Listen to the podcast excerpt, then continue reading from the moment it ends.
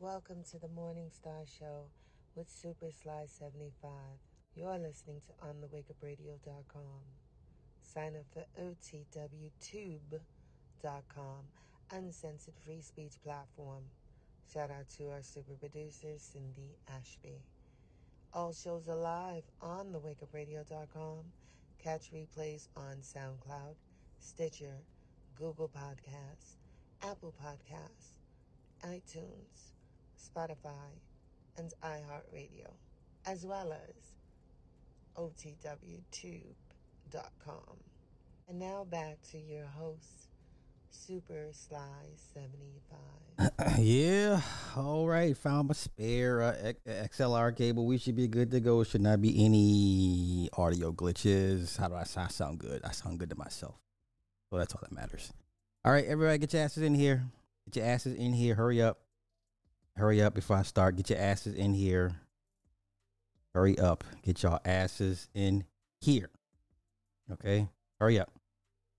Hurry up. Hurry up. Be wise. T S yeah, yeah, Trey five, yes, list, yes. All right, so our all our hey, hey, hey. Um, so she's gonna do a part two later on tonight. We'll go over that tomorrow morning. Okay, we're gonna do a recap of the phone interview that was played in court today. Uh, yeah. Let let you know what. Not gonna waste your time. Let us let the beautiful, intelligent, hood, sophisticated Ms. Milagro break it down for us. Let us go. What y'all doing? Girl, we waiting on you. Yeah, we got a limited amount of time. I'm I'm about I'm about to be talking fast in a bitch. Whew. Shit. Wait, before she goes in, part of my question was answered uh, during the phone. The the uh, there was a cross examination of a, a weapons expert. Part of it was answered when it comes to the gun, but not my other question when, when it comes to the firearm. So I'm still not completely happy, but they did address one question I had about the firearm. But let's go. What's up? Hey, twin. I'm finna uh tell y'all some shit. I need to um do this. You was waiting on me? I want to say something. Earlier, I got on Twitter and I went off because I saw some different posts with some of the uh, people who work for publications like New York Times and um you know LA Times, bitch, whoever, all, all these different motherfucking platforms, and people feeling like they are more credible, you know, than people like me. First of all, I don't give a fuck who you work for. Don't be mad at me because you got to clock in and you go write some shit and nobody reads that shit. That doesn't have anything to do with me. Um, you not getting the attention that you so desire doesn't have a motherfucking thing to do with me. Okay? That doesn't have any, you. You take your qualm up with your God, bitch. That don't have nothing to do with me. They sitting up here trying to discredit people like me when we sitting in the courtroom and be sitting in front of their ass. We are all sitting in the same motherfucking room taking the same notes. Who incredible when we sitting up in here. This is the beauty of social media. Um, journalists are have been rendered or have been hand cap handicap pretty much rendered useless. Because like i said you know now you know we're we're everywhere where we you know we can be want to be and social media has given us all a platform to speak and tell the people what's really happening. So they hate that shit. So shout out to sis for putting her foot in their asses and they ain't liking it. Now when i'm giving you my opinion that's my motherfucking opinion but when it comes to who's reliable Bitch, we are all sitting up here writing down what the fuck is going on. Y'all asses is sitting up taking notes like everybody else. And then y'all could go sit up and compare and see what the hell is going on. So all of this, this person ain't credible, that person ain't credible, and all that other bullshit is just that bullshit. And I don't give a fuck. It's a whole bunch of sick, just stupid, really envious ass people. That's number one. Number two, NBC had already hit me up to let me know that they were about to run a story where people from um Megan's side, take that how you will, people like Tamika Mallory, you know, um, have given them statements talking about I'm spreading misinformation. Now, how many times has good been done? Did Tamika Mallory have something to say? Or do you only care when you have a vested interest in something? Tamika Mallory, aren't you the same person that showed up one day out of the whole goddamn time? Because I haven't seen you but the, since Megan came in. Though. Kelsey is a black woman, correct? Has anybody ever seen Tamika Mallory stand up for Kelsey when she was being cyberbullied by friends of people like Megan Thee Stallion that she came and sat in the room for? Did y'all see that? Or, or did, did you blink like I blinked and did we miss it? Have you been present to hear the testimony? Or are you sitting on the sidelines getting fed something. And then y'all want to talk about bias. Doesn't Tamika Mallory, doesn't she have affiliations and ties to Roc Nation? So wouldn't you have a vested interest in supporting Megan Thee Stallion? Would that be true? So who the fuck do you think you be talking about when you acting like I'm biased about how I feel about whatever? You you sound dumb. You really sound fucking stupid. You're affiliated with Roc Nation. You brought your ass up though with people from Roc Nation, didn't you? Weren't you sitting next to Desiree Perez? And you came in there when Megan came. You have been supportive of her. You feel like she got shot, and that is what you have maintained and gotten on your platforms, and that's what you have stood for, correct or incorrect? So you're talking to me for what? Oh, but you didn't talk to me. You had nothing to say to me. How many times did I walk past you? Listen, there's nothing sexier than a spicy mouth woman, a woman that can talk some sass. How many times did you look and shut the hell up? So at the end of the day, girl, I don't give a damn about you sitting up going to NBC or anybody else because you and whoever else feels a way that I'm getting a particular type of attention and you don't like it. See what has happened. Absalom, thank you for the four and the cash app, bro. Bro ain't waste no time. Let's go. Is them, they, whoever the fuck, are upset that they're not the only ones able to sit up and relay information. That is what the issue is. So now that you have other people relaying information and other people listening and feeling a way about it and feeling moved and compelled to form an opinion that does not align with theirs, now they have a problem. Now, oh, well, let's go ahead and talk to NBC about, you know what I'm saying, her spreading misinformation. Let's go pull up some old ass tweets and talk about it and, and run an article. Yo, run your article, mention my name, and help me get my verification check. Thank you. I don't give a fuck about what the fuck Tamika Mallory said. Girl, fuck you. Girl, the fuck? Now, anyway, let's get to it. Wait, before we do, I'm just dying to pull that. Listen, if I could just reach out to her and pull that piece of white thread off her shirt, I'm, it, it's bothering me. I just want to reach out and just touch it and just pluck the white lint off her shirt. That's all. Just remove the. I'm on a limited, you know, um, clock, bitch. We, we got a short amount of time, so we about to get into it, and I'm gonna tell you some more shit. And if you want to get your news somewhere else, then take your ass up the, ro- the road and go get it somewhere else. If you want to go to Nancy Dillon or James Queally or whoever the fuck you want to go to, and and and the craziest part is, I'm sitting right next to James Queally as we sitting up in the courtroom, and he leaves the courtroom, and you call yourself trying to shade me, nigga. That's what you call yourself trying to do because you got called out. Who's James Queally? It ain't gonna take long. Let me show you who James Queally is. James Queally is this guy here. He's also in the been in the courtroom reporting along with uh, Nancy Dillon and Meghann Cuniff. So these are the pretty much the, the three people, three non melanated folk that have been reporting on the they they all are in the same courtroom. All four of them. Milagro, Nancy Dillon, Meghann Cuniff, and James Queally, all in the same courtroom, watching the same court proceedings, taking the same notes. But he he was trying to talk smack because he works for the LA Times. Okay. All right. So now everyone's up to speed. Now you know who she's talking about, why she's talking about him. But that's that's here we go. Is that what happened? Sit there like you was and shut the fuck up some more. And take your little notes and go about your motherfucking business, nigga. What the fuck do these people be talking about? Nothing. Anyway, let's get into some more shit. Day five in purgatory. So we come in at 10 30 a.m. The jury, um, first of all, they went in there yet. So the courts were like, look, the jury needs to know and understand Kelsey's immunity deal. Because we just personally do not feel like she the, the jury got a full understanding of what the hell going on and what she agreed to and all this shit. So that they can properly assess the situation. And so the judge agreed with Tory people. And he just told them, look, submit the goddamn uh, paperwork. And then there was an issue about, you know, um, evidence that they had that they just felt like, look, y'all not following protocol. So that's like, what do you want us to do? The judge is like, what you want me to do? So he was like, eventually, because they went back and forth about that for a while, we just gonna have to figure it out. And we gonna, um, you know what I'm saying? He, he told them, y'all write something up and give it to me. And, you know, tell me how you feel and da da da da. Somebody just said something very important. Bitch, all y'all hoes is biased. If you formed an opinion. Okay? If you have formed an opinion, bitch, you're biased. If your opinion is not, I'm neutral, you're biased. If you have chosen a side, you're biased. If you were gonna sit up and say, I feel like this happened, I feel like this person innocent and that person guilty, bitch, you're biased. So why the fuck I'm supposed to care about you feeling like I'm biased? You want everybody to down that nigga. Y'all, y'all don't like the fact that a bitch from Houston is supporting that nigga, and I am. And I don't give a fuck. And what the fuck you gonna do about it? Nothing but be mad. Go give another motherfucking statement to another outlet, bitch. That'll make three. I'll get my check. Moving along. So anyway, um, they said that they um might bring Stogner in. Was they trying to get him for Monday? And so, child, They said there's a re- there was a request for prints.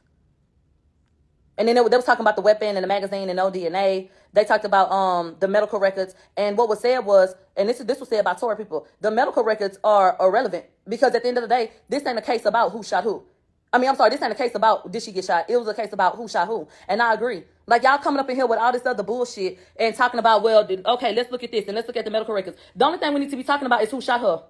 You know, that's that's the core focus. We can get into that, but the actual focus is who shot her. And that was just spending too much motherfucking time on that other bullshit.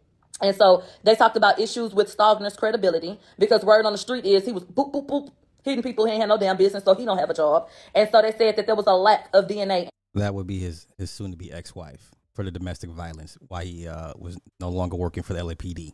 in this case. And so they said, listen, put it in writing. I'll go over it. We'll reach some type of conclusion. We have to move on. And so we finally get into the witness. The witness that came in first was an investigator, a senior investigator named Jody Little. And so they said, you know, did you meet? And let me tell you something about Jody Little, really, really quickly. She reminded me of Tabitha Brown, um, black woman that came in. Uh, she had the cutest little walk, and um, she just had a, a sunny disposition and was really smiley and had one of them really like super cute voices. Like she just seemed really, really, really sweet. And so um she she was cute for what it was. And so she came in and um they said, Did you meet with Kelsey on the 14th of September in 2022? And she said, Yeah. They said, Where you uh, had the interview at? And she said, It took place at my job, you know, um in the courts on the ninth floor. They said who was there. So they went over who was there, you know, by um Kathy Todd, Kelsey, her husband. Um, they had, you know, some of her representatives on the phone, representation on the phone rather. And so um they said, How long did the interview take? They was like, it was from eleven thirty to twelve fifty eight. They said, How was Kelsey when you met her? They said the first time I met her, you know, she was comfy, friendly, cordial, you know, all of that. They said, Did she seem threatened? There was an objection. They said, What was her husband's demeanor? They said professional, supportive, and everything else. So now they cue up the interview. Um, they told the Okay, so you caught. They mentioned her husband, Kelsey's husband. Okay, let's just go. court reporter that she didn't have to take no notes on this shit. Okay, they hand out transcripts to the people, you know, um, in the jury. All right, let's get into what Kelsey said. And I, you want me to show you my notes for what Kelsey said? They say I'm unreliable. Jeez. They say I'm unreliable, Woo. bitch. That's a lot I'm in there writing. in that motherfucker like it ain't no tomorrow. They said I'm unreliable. Nah, bitch, I'm getting to the business. I know exactly what Get the fuck was said. business. So let's talk about it. Yeah.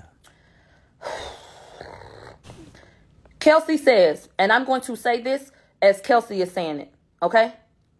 Kelsey said that she met Megan in college at PV. That is better known as Prairie View, okay? We call it PV down in Houston, um, because obviously Prairie View, duh. All right. She said she had known Megan about six or seven years. She said we were friends, and as she grew, you know, um, in her business with music, I became her assistant. And she said maybe I became her assistant around late 2018, early 2019 So the till the incident happened because after that she lost her job. They said we were in LA at the time that everything happened um, to record the WAP video with Cardi B. She said I had to leave and then come back because I had COVID.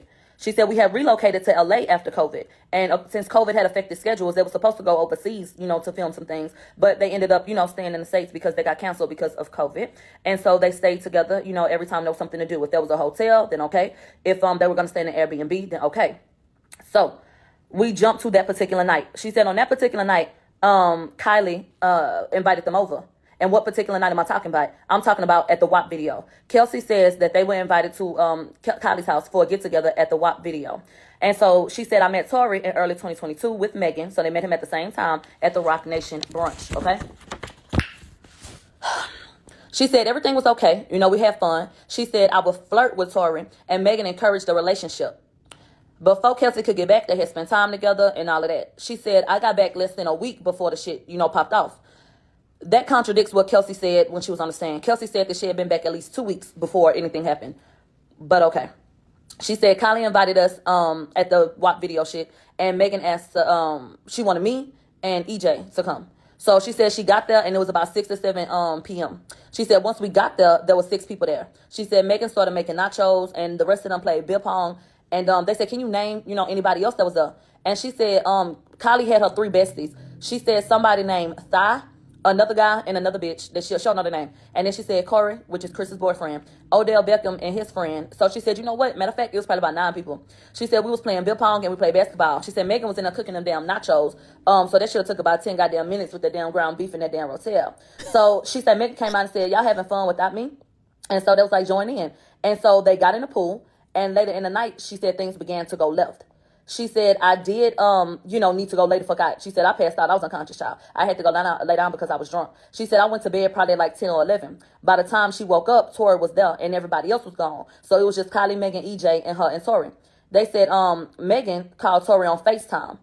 Okay. They believe that that's how, you know, she believes that's how he got the invite. She said, when I looked, um, oh no, when I woke up, I was good.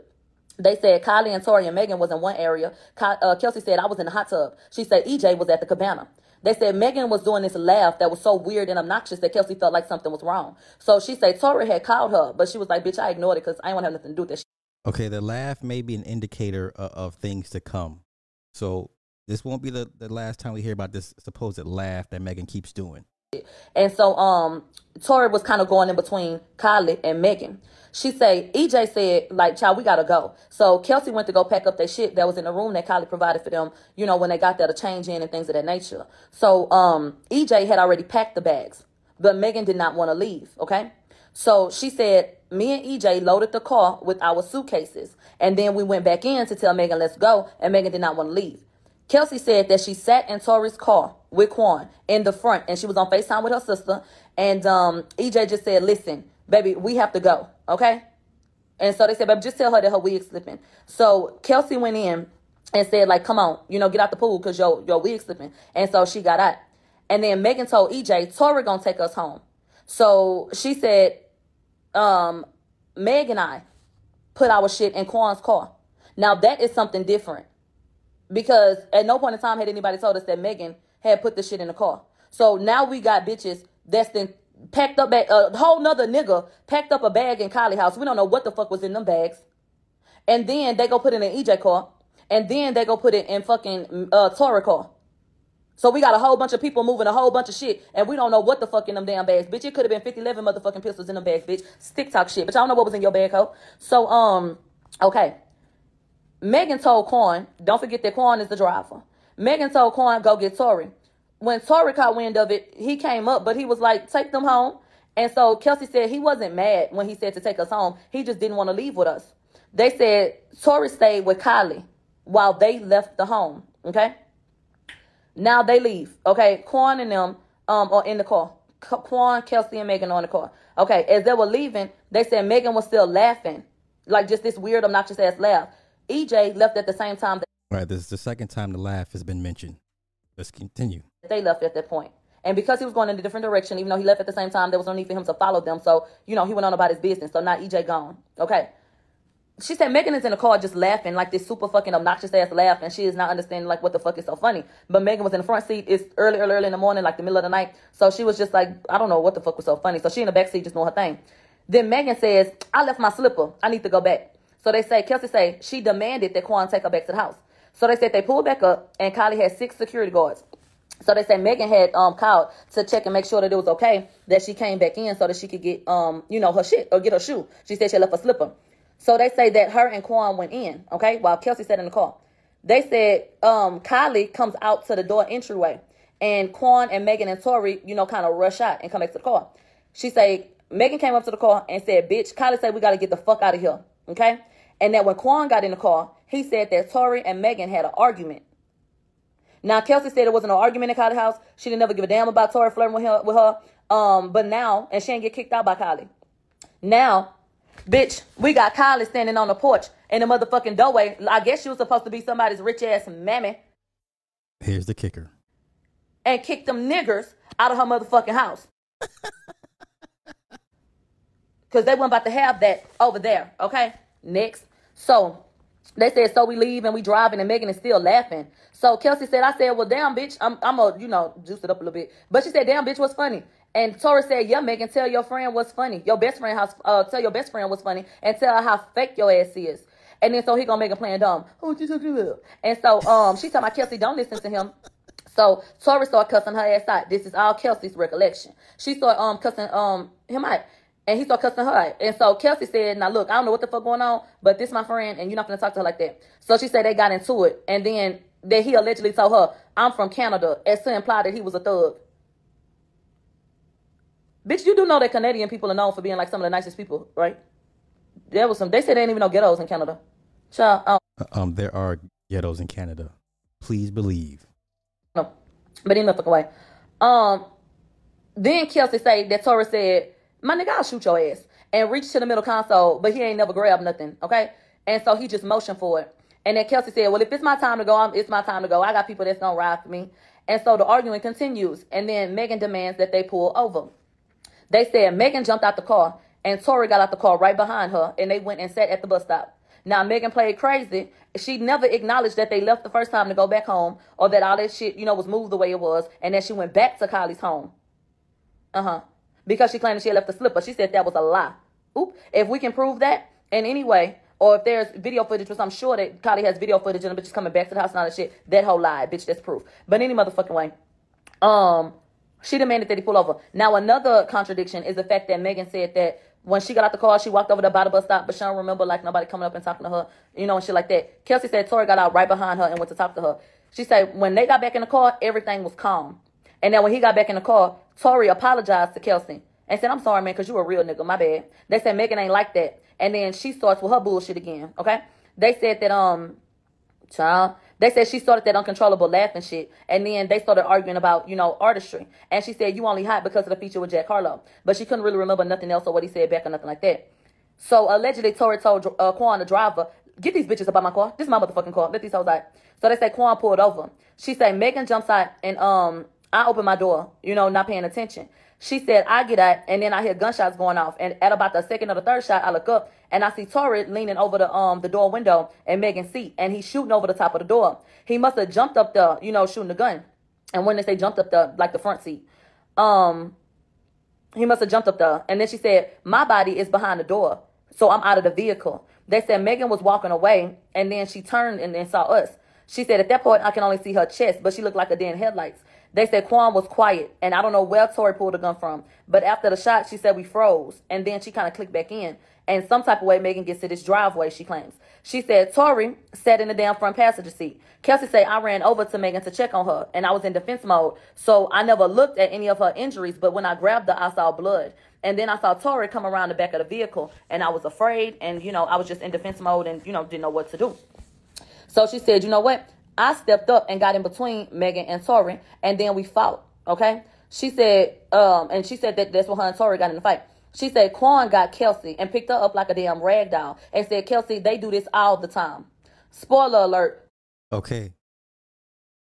Now this is the first time we heard the driver getting involved, which makes no sense because the driver was never called to testify at all. But let's continue. Quan has no motherfucking gunshot residue on him. None was found. So you mean to tell me that with the way that gunshot residue transfers, and by the, the fact that you, Kelsey, had gunshot residue on your hands, you went over there to check on Megan, who was never tested for gunshot residue conveniently, and Quan came over there and lifted your ass up off the ground like a rag doll, and Quan had absolutely no gunshot residue on him. Is that what we're going with? Is that logical to you? Would be my question. If a nigga pick you up like a rag doll, what you gonna do with your hands? You gonna try to hold on to that nigga, right? So that nigga should have gunshot residue on him, huh? Yeah, all right. So any fucking way, he had none. So she said, um, Quan got Kelsey and said, child, they do this all the time. And so she said that I don't know if Tory slapped me, punched me. I don't know what what the fuck he did. She said, but Tory was in the driveway with Megan. She said, Quan said, child, they do this all the time. Like, and then Kelsey said, huh? She shot. She needs help. And she said, um, I jumped into the vehicle and I made it jerk to get them to notice. She said, I ain't, I ain't drive the car or do nothing or nothing like that. But that, um, you know, I, I jerked the car to make them notice. I don't know if she meant she used her body weight or what, but I don't know. She said Tory at that point, you know, uh, looked up and then came over there. She said that he pulled her by her hair, and then that's when she got afraid for her life because she said he was pulling her neck in such a way that he wasn't choking her, but the shit hurt. And then she said Quan came to like try to pull her away from him, but it was like a tug of war because he was pulling on her. And then she said, I simply said, Tory, what are we doing? And all of a sudden, Tory just let her go. That's all it took. He just let her go. Okay. They said, Kelsey said, and then I looked up and Megan was standing at the driver door. The one that came up? Never mind. So he said, get in. Okay. Um, and so they got in the car. She said, I lost my chain and my nail fighting Sorry. She said, but at this point we changed seats. Megan um was calm. Okay. She said, but I was having a panic attack. And so um she starts to cry. On the audio, you can hear Kelsey crying. She said, Megan said Kyle T. Ferris. and um they were heading home, not to the hospital. But that Quan took another turn because it seemed like he was gonna take him to the hospital. They say T. Ferris had bad signal, so she sent a text to Justin that said, you know, help 911, Tory shot Megan. They said they show, uh, I'm sorry, they showed Kelsey the text to corroborate it, and she said, yeah. She said she dropped her location to T. Ferris. She said then she texted her mother and said, help. And Kelsey was breaking down again. She said that um I was hurt physically, you know, but she said I didn't feel that yet because my adrenaline was so high. She said I was really emotionally hurt the most at the time. She said so we're driving, and I also called a person that I was talking to at the time and kept the line open because I was just so nervous about what was going on in the car. So I just wanted him to be on the line so he could listen. So she called him and they was talking, and um he picked up and he sat on the line. So she said Megan put her leg on her, but she still never saw the injury. And that Kelsey was in the car crying, so Kel- that Tory told her, "Girl, shut the fuck up." So she said the cops, um, you know, kind of passed them a little bit. One cop car. So I guess maybe they thought they wasn't coming for them. But then the swarm of cops is behind them now and a damn helicopter. She said that's when Tory said, please don't say a word about this. I just signed a deal. I'm about to sign the deal. And I'll give each of y'all, each of y'all a million motherfucking dollars when I get the deal. She said Megan was very calm. They said, could she have been in shock? She said, oh no, she was calm. Yeah. Once again, I, I feel like Megan was the setup gal to set Tory up. I'm just saying. It just it just feels that way, you know? They said she didn't seem upset with Tory. Mm-hmm. And so um, she said the cops came and made them get out the car. And she said, please don't put your knee on my back like George Floyd, you know? And she said people weren't really talking. Her adrenaline was running. Um, she said they, you know, taking Meg. And uh, she said, I regret not saying something about my injuries at the time because I should have. She said she was so focused on Megan, she didn't talk about it. She said Ferris actually came to the scene as they were putting Megan in the ambulance, you know, and I guess, I don't know if he got in the ambulance with her and left with her, but he was on the scene. And remember, she had sent the location. She said I ended up being taken to the police station and they put me in a room, but I do not recall them swabbing me for gunshot residue. Whenever they did that, she wasn't aware. She said they asked if I wanted to uh, talk. And she said I asked for a lawyer because that's what I saw on TV and movies. That's all I knew to do. So she said when she got released, she got released at the same time as Quan the next morning. And that Quan said, um, shit, money talks. And so she said he also said Tory was trying to protect me. Um, and she said she just felt like people was playing mind games with her because bitch what? And so she said Tory's friend said, I don't know why he said that when he picked up or why he did that when he picked up Quan. And she um called security, Justin, and asked for a ride. Justin said go ask her manager, Jilly. So they say Jilly came immediately, took her took Kelsey to her apartment, changed clothes, and went to Megan. Okay. She said that she had to sit outside. She said, I'm in a car and waiting, and I get a jail call, you know, and she said she had been answering the phone for a nigga in jail, so she thought it was him. So she went ahead and answered. She didn't know it was Tory. And so Tory calls, we already know what happened. He called and asked about the incident. I told you guys exactly what that phone call was about because I already played it for us. Um, she said I didn't get to see or talk to Megan. She said, um, then I eventually got a text back and I asked to see Megan, but nobody was answering me. She said Desiree Perez said that Megan gonna be down a whole year, maybe. And so Kelsey said, Well, I'm considering going home. And then she said, um, you know, well, shit, if I need to go home, okay, because I need to seek treatment because I have all these different pains. And she said, so let me kind of get my shit together and I'll let you know. And she said, no sooner than I can send that message, they already had my flight booked. The flight was for the it was it was within the next two hours. Excuse Who booked the flight? Who booked the flight? You know when shit like that happens after something goes down, you know what that means? Come on, y'all. me, I'm trying to rush because I gotta go. So the flight was for the next two hours, and um, Kelsey said, you know, like what what the fuck am I supposed to do? Like she confused, like y'all sending me home or like what? And so um, she says that Desiree told her LA is dangerous and the house isn't safe, so you need to go get a rental. She said, look, can you rebook my flight so I can get my shit together? And she said, she said, okay. Um, she said a driver came, you know, and helped her remove her things from the house, and she went to a hotel. She said Tory called from Quan phone and then he whispered, Hey, big head. She said, um, I gave the pen to my hotel to get my shit. She gave them her location. So, um, child, that's what she felt like she wanted to do. She said, so he came and he asked me to come to a studio location, but she didn't feel safe doing that. So she said no. She said, prior to me going to meet, I told my sister where I was, just, you know, to let, let somebody know what was up. She said Tory was in the driver's seat, but he wasn't driving no nowhere. He was just in the seat. And then he was apologetic. And Kelsey said, let me hear him out because it was a wild night of drinking. So she said um, that he was sorry. And she said, I knew that he was so sorry. And he said, um, but Kelsey, she attacked my artistry. I told them, um, I told him that he was wrong. I told him, you know, this shit ain't okay. You need to apologize to her as well. She said, but at the time I didn't know that he had spoken to her because she ain't answer her. Then um, the team, she said the team was treating me weird. So Kelsey said she sent a long ass text message. You know um how you just get fed the fuck up? And you send a whole three paragraphs, yeah, that. So she said Megan finally called her back and said, "Look, find a place, and I'll pay. I'll pay for your rent for a year." And then she said Megan told her, "Dog, I can't walk."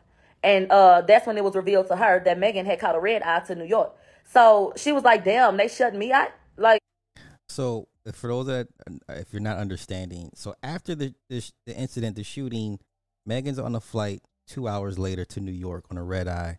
Kelsey gets left behind.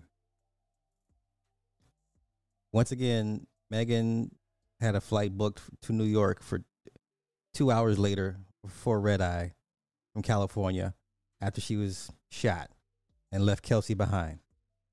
Okay, let's go. what the fuck I do? I want to pause right quick. If Tory Lanez had purchased a property or paid the rent up for a year for Kelsey, that would have been called robbery. They were not seeing eye to eye. Kelsey and Megan were not seeing eye to eye. She was being shut out. It's a lot of, you know, different circumstances. And Megan, per her own admission, paid her rent up for a fucking year. If Tory had did that shit, it would have been called something. Yeah, and you already know what. Okay. Let's go ahead and get into Megan, why did you lie like you hadn't talked to Kelsey? You all on social media talking about, I ain't talked to them motherfuckers that y'all been asking about, you know, th- them motherfuckers went to jail. But you knew damn well that you had talked to Kelsey a few times. We found out, if y'all want to believe this audio, that Kelsey told everybody that she lied about the day before. So anyway, um, and then what else? Hold on, hold on, hold on, hold on. And oh, this is my other question. If this was all Tory fault, what y'all start treating Kelsey like that for? Why was Kelsey iced out? And why did Kelsey lose her job if she didn't do anything? If Kelsey truly was a victim and everybody knew that, why the fuck did Kelsey lose her job? Why was she left outside of the hospital? Why was she excluded when Megan got flown out to New York? You know, why, why did all of that happen? Why was y'all trying to send her back on a flight two hours after what happened? That's interesting to me. Moving along. She told Kelsey, find her place, I'll pay the fucking rent. Okay? Um, now don't forget that we in the car. Okay? She in the car and she said Tory came to hotel. She said Roc Nation, um, or Megan's team rather, whatever you want to call them, shut her out. She said, Tory said that he was sorry. And he was saying, Kelsey, what can I do? Like, do you want to work for me? You got something you want me to invest in? Like, or what's one thing that you really want to do? And she said, Kelsey said, she was like, what? And then Tory said, like, come on, you know what I'm saying. Like, this how, this is what my lawyer, Shawn Holley, told. Like, this how she told me to word it. Now, I want to pause real, real, real, real quick. Megan Thee Stallion claimed that Tory told her, I'll give you a million dollars, don't say nothing, I'm on probation. That nigga ain't never been on probation. So why the fuck would he say that? Kelsey is sitting up here sitting, uh, bitch, I was gonna say it twice. Kelsey sitting up here hollering by, oh, well, Tory said, y'all wanna believe this shit so bad, that Shawn Holley had advised him to say that? Baby, Kelsey went to get that shit the next day. You understand what I'm telling you? That means that was July 13th. Baby, Shawn Holley wasn't representing Tory and he hadn't reached out to her. Did you know that before you said that? You must not have. You, you must you must not have known that when you made that statement. Tory had not sought out counsel because Tory wasn't even under the impression that he was going to be charged with anything. Babe, let's get back into the timeline. Megan didn't say that a crime had been committed against her until the 15th of July on Instagram. All right, which makes sense. It, what's what Milagro is saying does line up. Let's continue. Tory went to jail because the gun was in the vehicle and they were trying to charge him with it. They did charge him with it. And so, you know, he went to jail that night and he was let out. But he did not have representation from Shawn Holley at that time. So can you explain to me what sense it would have made for him to just dry ass throw her motherfucking name up and say, oh, well, Shawn Holley told me to word it this way. And I want to remind you that Kelsey said the day before that she fucking lied about this shit. But I, I need y'all to know, and let's do a fact check. Shawn Holley wasn't his representation. The fuck do y'all be talking about? So anyway, um, so she said that things were offered to her over a period of time via phone calls and text messages or a text. Spoiler alert. They said, Kelsey, you said in your interview that, uh, you know, they asking the fucking, I'm sorry, the woman on the stand, because the woman that was the witness had to sit up there and just listen to the shit. So she was asked, she said, Kelsey said that she had a text from Tory asking her what she would like, basically trying to bribe her. And Kelsey said it was in her other phone. They said, was that ever, did that ever materialize, basically? Was that ever given to you? Did you ever see that? She said no. They got every other goddamn text message, which you don't have no text message or Tory saying, you know, what you what you need from me. Well, ain't that quite fucking convenient? Sure. Anyway. And so Kelsey said, you know, I do have the text where he was saying stuff like that to me, but it's in my other phone. I'ma look. And so she said he tried to um reach out to me up until charges was filed. And so she said that she told um no, she said Megan hit her up on the 15th and said, Kelsey, do you want me to include you in this statement? She said, Yes, Megan, I want you to protect me because I'm being threatened. You know, people are threatening my mother and all of that shit. So I said, yeah, please protect me and mention me in your statement. Okay. She said, I'll talk to my lawyer, you know, about it. She said, before I knew anything, Megan posted the statement and left me completely out. They said Megan made Kelsey said Megan made an Instagram post and Kelsey read the Instagram post, you know, in the interview. She said, So when Megan posted that and the public turned on me, I made my own post. Okay. I'm of the I'm of the ilk that to me it seems like Megan was trying to get a two for one deal by getting rid of Tory and and Kelsey, like a two for one extra, uh, you know, you know something something. I ordered this with a, with extra sauce or whatever. So it seems like Megan's trying to get a two for one. You know, like Kelsey would have been the added bonus on top of it. That's what it seems like. After I made my own post, Megan said, Why did you say that? This ain't the way. So that's when we take a break. We come back about 1.30. We continue with audio. She said, I don't know anything about um oh, she said, I don't know anything but the truth. And I'm upset that she never defended or protected me. She didn't know that I had met Tory to get myself. So she didn't have no reason to be mad at me, which is even more interesting. So why what was the animosity about? if she fucked the nigga that you was fucking. Didn't they help betray you? So why she got attitude? She said we went back and forth via text messages, and um, she said I've been publicly approached. Kelsey said she can't even go to the dollar store. She said somebody cornered her in the damn dollar store, child. And so um, what else? We went back and forth in the text messages, and she said I was uh I've been publicly approached. She said so I I really be trying to stay in hiding, even though he's the bad guy. She said Megan did a lot of damage to me off the motherfucking internet. She say Megan hit her up and said Kelsey, I need you to get on social media and say what happened to us. Okay. They said her manager told me that she wasn't gonna press charges. And I need y'all to listen to this shit. Kelsey said Megan's manager said she wasn't gonna press charges until Megan got mad that social media was calling her a fucking alcoholic. That's when she made that post to go on Instagram. Kelsey went to her lawyer. After consulting her lawyer, uh, they said, You're not about to say a motherfucking thing. Because she ain't had your back and we worried about you and what's gonna happen with you. And so she said, No, I'm not gonna say anything. So my lawyer said no to her demands. Kelsey said Megan demanded that I get online and, and defend her. Um, she said I told Megan that we need to talk, and um, I told her that I talked to Torin. Once she said she told her about not going on social media for her, that's when Megan started coming at her crazy. And um, it said that uh, how you gonna go, you know, online and say what you said and go see that nigga, and she just kind of started throwing that shit in her face that's when Kelsey said, I knew that this wasn't genuine. And we stopped talking. And she went online and made it seem like I took hush money. So I text her. Kelsey said, I text her and I said, Why the fuck is you bashing me? You know, they were trying to make me break. That's what Kelsey said. They said she had her friend saying that I got my chain from hush money when I've been paid for that chain. And it commemorates the day that my father died. They said she obviously approved these messages. So that's when it was over. And she said, I wasn't interested in doing a damn thing that had nothing to do with Megan. Fuck her. Once again, I'm adding a little bit of sauce to it. But basically, Kathy Ta said, um, she was telling you this or are you telling us this to get back at Megan? She said, no, I just want to free myself from this. They said she makes songs about me. People be posting about me, you know, and people don't know what to feel about me, you know? Um, they said, then she accused Megan of calling around Houston and telling people that she took hush money and not to talk to her. Okay? Whew. Kelsey says she hit up her representation and said, Can you ask Megan's people to fucking stop? Okay, let, let's let me let me ask a question real quick. Does anyone can anyone see that or does anyone think or feel, or do you believe that after the shooting took place, that Megan convinced Kelsey to to side with Megan, and then Megan said, "Fuck it, I, will just get rid of both of them." Does any, can anyone does anyone believe that or feel that way? So I could see them two conspiring against Tory, and then Megan just says, "You know what? Fuck it, let me get two for one, and let me get rid of her as well." So I could see that happening. Okay. I, like I said, the only reason, the only reason I, I say is this upset, this mad, this hurt, it can't. Dick is one thing, but after she's been excommunicado, she's been dragged in public, she's been dragged on record. Kelsey had no choice but to side with Tory because clearly Megan left her for dead, like my man Chapman said. But you know, maybe I, I'm, I can't be the only one that sees it that way. Kelsey says that when her lawyer hit up Megan people and said, "Baby, can she please stop?" They said, "Well, why won't you get online, you know, and say that you know what happened?"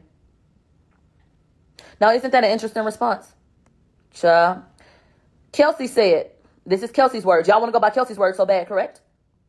Y'all want to take this and apply it? Okay." She said Megan never holds herself accountable for shit. She said we could have gone home that night, okay? But she got mad at me. and said, you know, and tried to flip it on me. She said she tried to tell me, child, because now we back at the party in the circumstances from the night. She said that Megan told her, child, he tried to stay with Kylie. She said that's when I realized that she never would left a slipper at Kylie's house. She was just mad that he was with Kylie. Right. There was no slipper. This is when Tory was in the in the pool or in the, the hot tub with Kylie. So the slipper was just an excuse for Megan to cock block. There was never no slipper. Let's continue. Megan is so low down that she knew that she was fucking Tory. Knew that Kelsey didn't know, but knew that Kelsey had fucked her, fucked him. So she tells Kelsey, he over there with Kylie, bitch, trying to make her mad, trying to make her want to go back over there, when really she wanted to go back over there. That's what Kelsey said. So, um, yeah, they said she was mad that he was staying over there with Kylie. This wasn't about no fucking slipper. She said Megan asked me to stop fucking with Tory because she may have to work with him in the future. But now I know that there were other reasons why she asked me to do that. So that would imply that she's so motherfucking low down that she went to her friend and she tried to hook up with the nigga and said, you know what? Mm, maybe y'all not fuck that nigga no more because I'm going to have to, you know, work with him. But really, she wanted that dick out to herself. So then what happened? Hold tight. So, um, she said, it's better to say that Kelsey was a bit of best friend and uh, versus saying that Megan was mad about Tory and Kylie. She said, now I know um, I was pushed out, okay? Because she didn't tell the truth initially. She said they ain't gonna tell the truth under oath. Kathy said the trial will take place and the public won't know what's going on here. So the case has to be handled in court. And then Kelsey said, my concern, you know, outside of this is my safety. And she said, we'll talk off the record about that. But, um, you know, this is almost done. We're in a home stretch and we want a resolution for everybody involved. Kelsey said, I'm just trying to move forward. You know, I don't think Megan knows, you know, I never didn't want to tell the truth, but she's making it hard for me. And we finally get done with the audio. What I want to say at this point is this audio meant absolutely nothing to me. This audio would have been damning and it probably would have been a nail in the coffin. I'm gonna tell you the truth. This motherfucking um without evidence, because I ain't got none. This audio could have been the nail in the coffin had Kelsey corroborated it. I Exactly. Once Meg snake snake Kelsey, Kelsey said, "Fuck it." I'm uh, nah. You left me for dead. All right, I'm gonna I'm gonna roll with the ops, and we're gonna fuck your whole shit up. This is exactly what happened. Kelsey was supposed to be offering number two. She was supposed to be offering number two. Spoke to a lot of people, not the jury, of course, but a lot of people listening who sat there where we sat once we went out into the space, and they said, you know, this would have meant more to me if we had a credible witness. They said that this was something that they dismissed completely because Kelsey's not credible. And I agree. Kelsey told y'all she lied already. To me, this was a desperate act and an attempt to pull on people's heartstrings and emotions. And because Kelsey did not cooperate, you know, well, let's play it and hopefully y'all feel like that's true. Now, this is where I disagree with Ike Shabazz because Ike Shabazz said um, them being allowed to play the, the, the interview was very bad for the for the defense and, and may have possibly lost him the case. And I'm like, how? Kelsey already see, sowed the seeds of, of confusion and doubt. So it doesn't matter what what in- interview, what you got on tape, you don't know what version to believe. This is why I don't argue with attorneys. You know, and the shout out to Ike, but Ike was wrong on this one. This is this ain't this ain't hurting Tory at all. Now you done gave the, the, another juror convinced another juror of reasonable doubt because now it's like, okay, bitch, what version of, of this story are we to believe? All right. even though she said that it was a lie. After Kelsey, you know, made herself an unreliable witness, I don't see what the fuck we had to listen to her for. But desperate times call for desperate measures. So Kathy Ta said to the woman on the stand, remember, they played the audio of Kelsey, but there's a black woman on the stand. Her name is uh, Jody Little. And so um, they said, you know, Miss Jody Little, is this an accurate depiction of the situation? And she said, yeah. They said, do you think she was genuine? They said, yeah. Now it's time for the cross-examination. I'm gonna call him Mr. Um Mr. McDonald's because I don't know how to pronounce that man motherfucking name. Tory, uh, attorney, I don't, bitch, I don't know Modesto, Modesto, bitch, uh, I don't fucking know. We're gonna call him Mr. McDonald's, okay? So under cross examination, he said, um, do you know Detective Stogner? The woman said no. They said, um, you're involved in many cases, right? And you're involved with many cases. She said, yeah. They said, is there um an investigating officer always present? And she said, in my unit, criminally, typically, yeah. They said, does a police officer usually um lead? You know, and she said yes. They said, was a police officer there? She said no. She said, um, was Kelsey ordered to court? They said, yeah. They said, are you aware that Kelsey interviewed after being ordered to court? She said no. Uh, at this point, Tory doesn't need to take the take the stand. I wouldn't put Tory on the stand. I wouldn't. Nope, he doesn't need to take the stand. He's good. He's good. Good. He's good money. They said, is there a recording or do you know um, who served her and what they said to her when they served her? They said, no. They said, is there a recording of that? She said, no. They said, witnesses who are potential suspects, um, do they sometimes lie? Okay. She said, yeah. They said, have you dealt, you know, with liars and people that's then lied to you who are being accused of a crime? She said, yeah.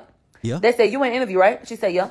Yeah. They said, did Kelsey show you text messages? She said, yeah. Yeah. And then um, they said, what about alleged text messages with uh, Tory? She said she had text messages with Tory, right? She said, yeah. They said, do you have any messages? Did she ever produce any of these messages with Daystar Peterson? She said, no. So Kelsey claimed that Tory bribed her and she had text messages, bitch, we ain't seen them hoes yet. All right, it's December. They said, um, was Kelsey given immunity at that interview, you know, at that point? And she said, I don't know. They said, what about prior to the recording? And she don't fucking know. So that was done with her. We pulled up a new witness. This motherfucking witness, bitch. I'm gonna have to call y'all back and tell y'all about it. I'll tell y'all when I get to where I'm going. This motherfucking witness that they pulled up next was the nigga that answered the phone when you say press one for English. they didn't got the nigga from Verizon Wireless to come get up on this goddamn stand to tell us what's going on. His name, bitch, I don't know what the fuck his name was. He got so many letters up in his goddamn name, child. I think it's a spell. I don't So he must have been Indian. Okay. what the hell going on. But he is a firearms examiner. He didn't came up here with um bitch cartridges and models of the cartridge and all kind of shit. You know, trying to explain this shit to us. Now I'm gonna read you. I'm gonna give you five more minutes. So he shows the cartridge casing and, ex- and explains, you know, the difference between weapons and shit like that. What was substantial about this? He said in a semi-automatic, like in this case, you got to hit the trigger over and over again. So they said, did you examine the firearm in this case? He said, yeah.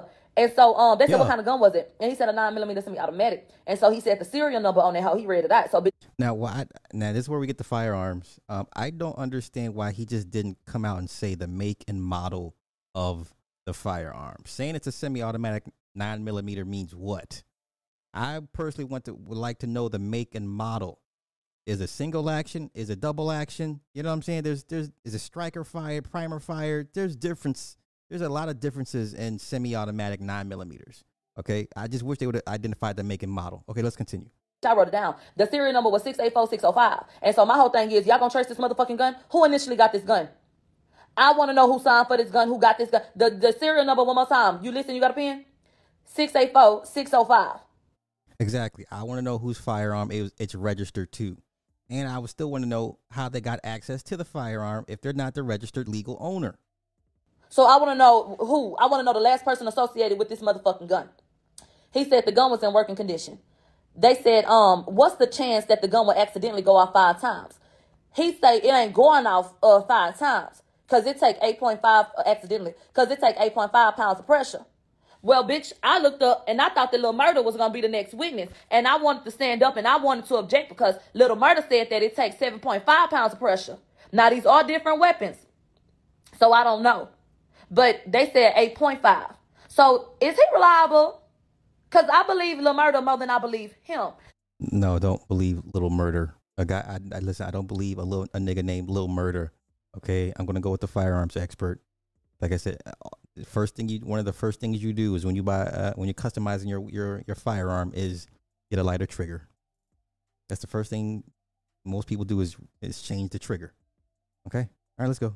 So any motherfucking way, he said 8.5 pounds of pressure. Lil Murder did not take the motherfucking stand. And, um, you know, we had to send Clifford home. So they said, you need to use effort to pull the trigger on this weapon.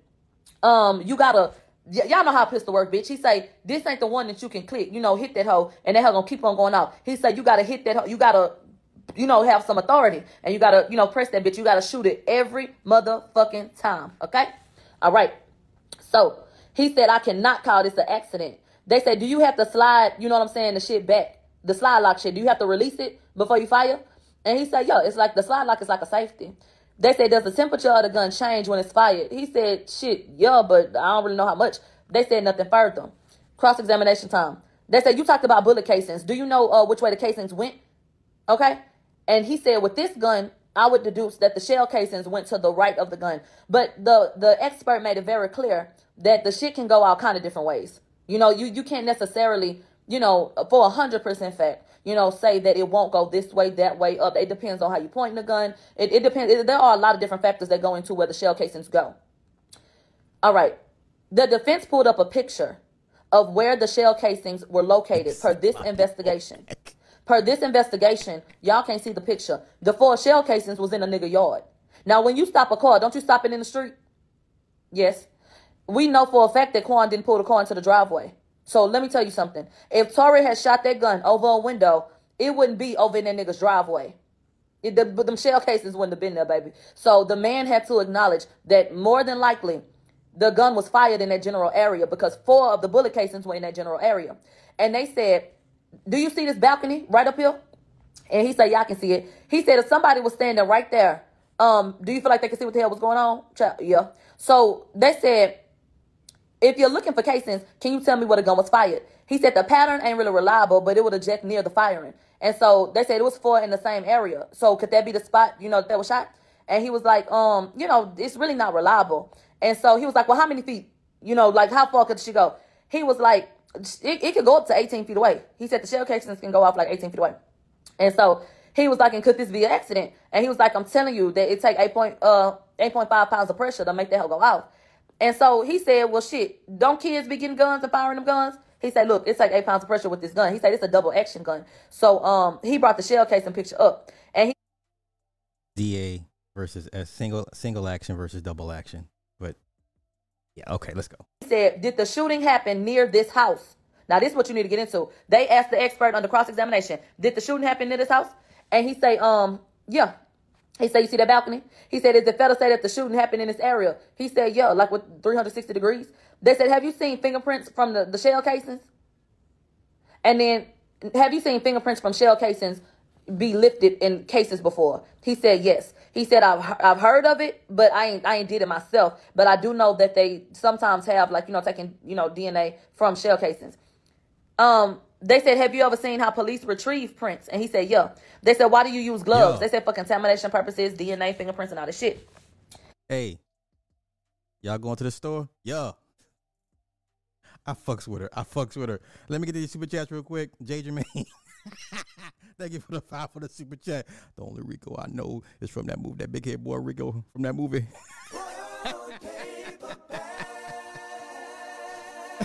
Truth teller.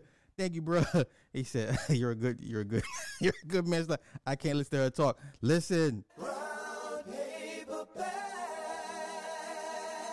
I had the video sped up slightly but truth, let me tell you, this motherfucker is bad. B A D D. Michael Jackson bad. Okay, bad like home Home Alone bad. you know what I'm saying? All right, they was done with his ass. They bring up Randy Zepeda, a criminalist. Okay, he works with DNA. Oh, I'm trying to hurry up. They said, "Did you obtain Tory's DNA?" He said, "Yeah, I got a profile." They said, "Okay, here's the here here's where the case is just it's here's why Tory does not need to hit the stand at this point. This case is over as far as I'm concerned. But let's continue. Um, he said I compared, you know, the handgun in the magazine, you know, to his DNA. He said from the magazine, after I did, you know, research on it, I tested it, I have four contributors. He said at least two were males. Get into these numbers. One person had 62% DNA on their hoe. Under the second person had 26%, then 9%, and then 3%. Okay?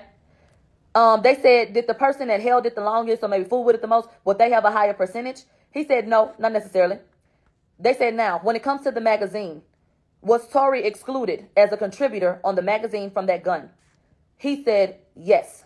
Okay, which means basically he never handled the magazine nor the bullets uh, inserted and loaded into the magazine. Okay, that's bombshell number one.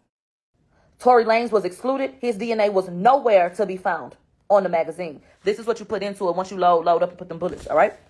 So let's get to the handgun itself. Not the magazine, but the handgun. They said there was one male's DNA on it, and the numbers go as follows, just like with the other situation with the 62, 26, 93.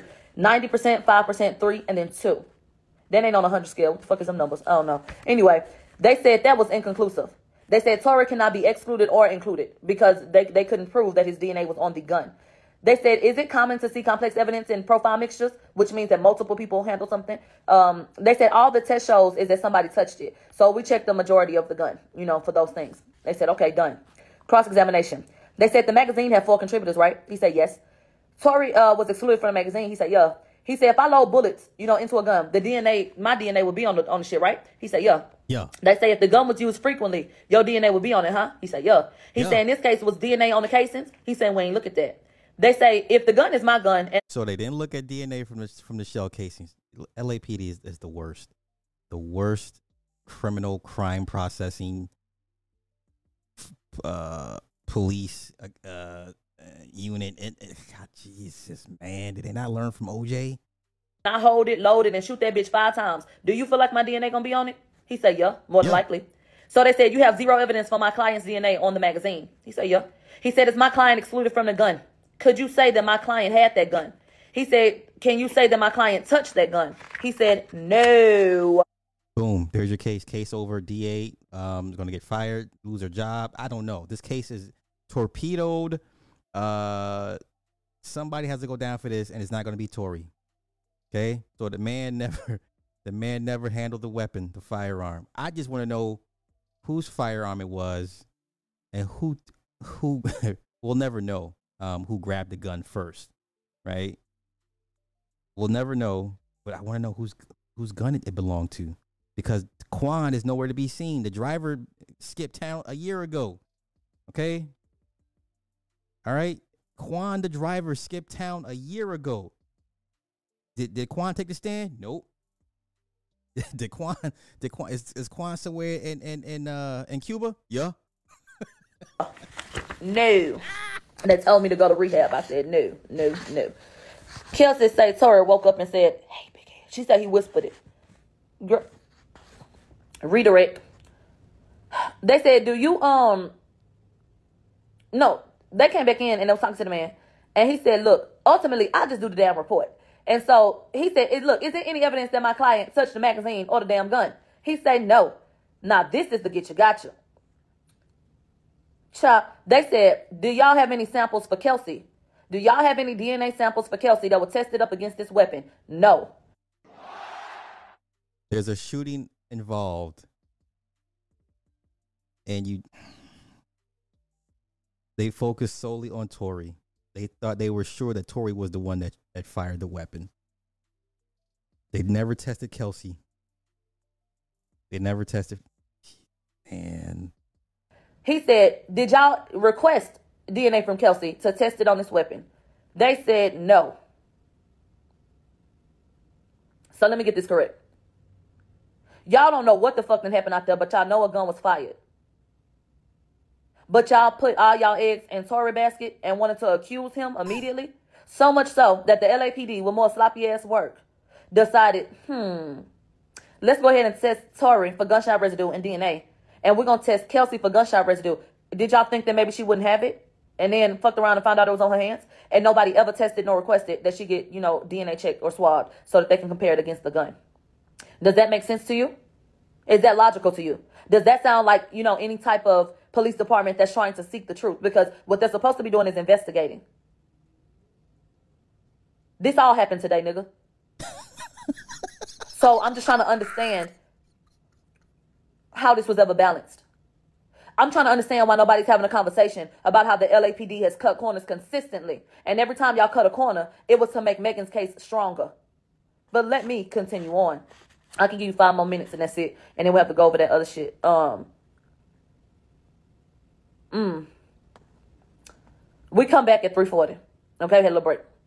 They pull up somebody for the uh the defense because they scheduled they took him out of order because the prosecution has not rested, even though they need to take a long slumber.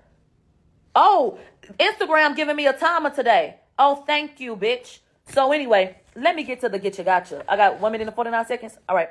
This man was a forensic scientist, a forensic scientist that talked absolutely too fucking much. He put me to sleep a couple of times, but I, I was listening though. But he, you can tell that he loves what he does. And this man, um, is really a pioneer in terms of DNA. I was actually taken aback and uh really on some like brain shit like nigga you a cold piece like this nigga is one of the people that helped to create the way that we analyze DNA today when it comes to that being tested and used in cases so that is monumental like that nigga didn't get a Pulitzer Prize or some shit I don't know that shit crazy but anyway we got one minute and nine seconds they said um based on the DNA analysis that what can you tell us about it you know based on what they did they said that they um did DNA testing on the gun and, and Megan I mean, on the gun and the magazine. I apologize. They said, "Can you explain um, what the LAPD concluded from the handgun?"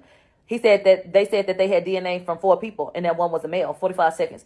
They said so. At least one male was there. He said, "Yeah," and he said, Yeah. "But there was female DNA on the motherfucking gun." Well, let's go. Listen, listen. Let me let me bend this page so I know where I'm at. I'm, I'm gonna come back and tell y'all some more shit and get into it. So, out of four contributors of DNA, three male, one female, one female that was never tested, the same female that was given a, a, uh used immunity. So, we've been right for the last two years that Kelsey was the shooter. Okay. And we conclude that Megan and, and and Kelsey at one point may have conspired against Tory after the initial shooting, but Megan just said, "You know what? The hell with it. I'm gonna get a two for one deal out of both of them." And then once Kelsey got the the wind that she was being double crossed, she decided to run with the ops. Uh, uh what is it? Uh, How's the saying go? Uh, an enemy of my enemy is my friend, and that's what we have here. So um, the DA has egg on their face. They're going to lose this case badly. Um, you wasted taxpayers' time and money. Somebody is going to get in serious trouble behind this case. I, I wouldn't be surprised if the DA loses her job behind this, Kathy Ta. Um, I do believe uh, Megan Thee Stallion, after this case, she's finished as an artist, as at least as a mainstream artist. I believe it's just a matter of time before Roc Nations uh, separates themselves from her. Uh, she will lose her all protections that she had, and Carl Crawford, back with J. Prince, will come after her. Take that how you want. That's how I see it. That's how I see it. But to me, that's some of the most important shit, right there. That a female's DNA was absolutely on that fucking weapon. And I'm gonna come back in like a few minutes and we'll wrap this shit up. But um, oh, bitch, yeah, get into it. Okay. Shout out to Milagro, aka uh, Mob Boss Radio. Um, there's your case, guys. The judge said he wants to wrap this thing up by next Tuesday or Wednesday.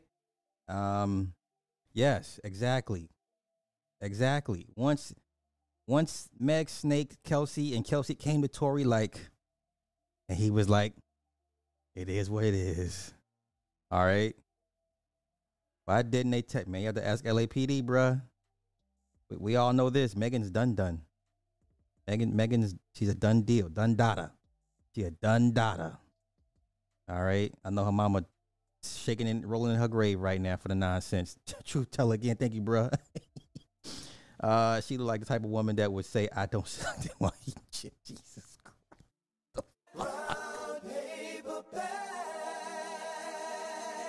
Listen, if you can get past the the the, the, the accent and the, the the gruffness of it, she's a good looking woman. A good looking woman. All right, I'm gonna get up out of here. Thank y'all everybody for hanging out. Like I said, when she does the part two recap, we'll go over it tomorrow. Uh, also tomorrow, I'm gonna go see Avatar two. I'm stoked for it. I heard I keep hearing a lot of good things about it, so I'm excited for Avatar. When I come back from that, we'll we'll go over Avatar. So busy day tomorrow. Um, which, I- like I said, when she does a recap of, of the interview, uh, we'll cover it, and then we'll cover Avatar 2, The Way of Water. Y'all have a good night. Peace.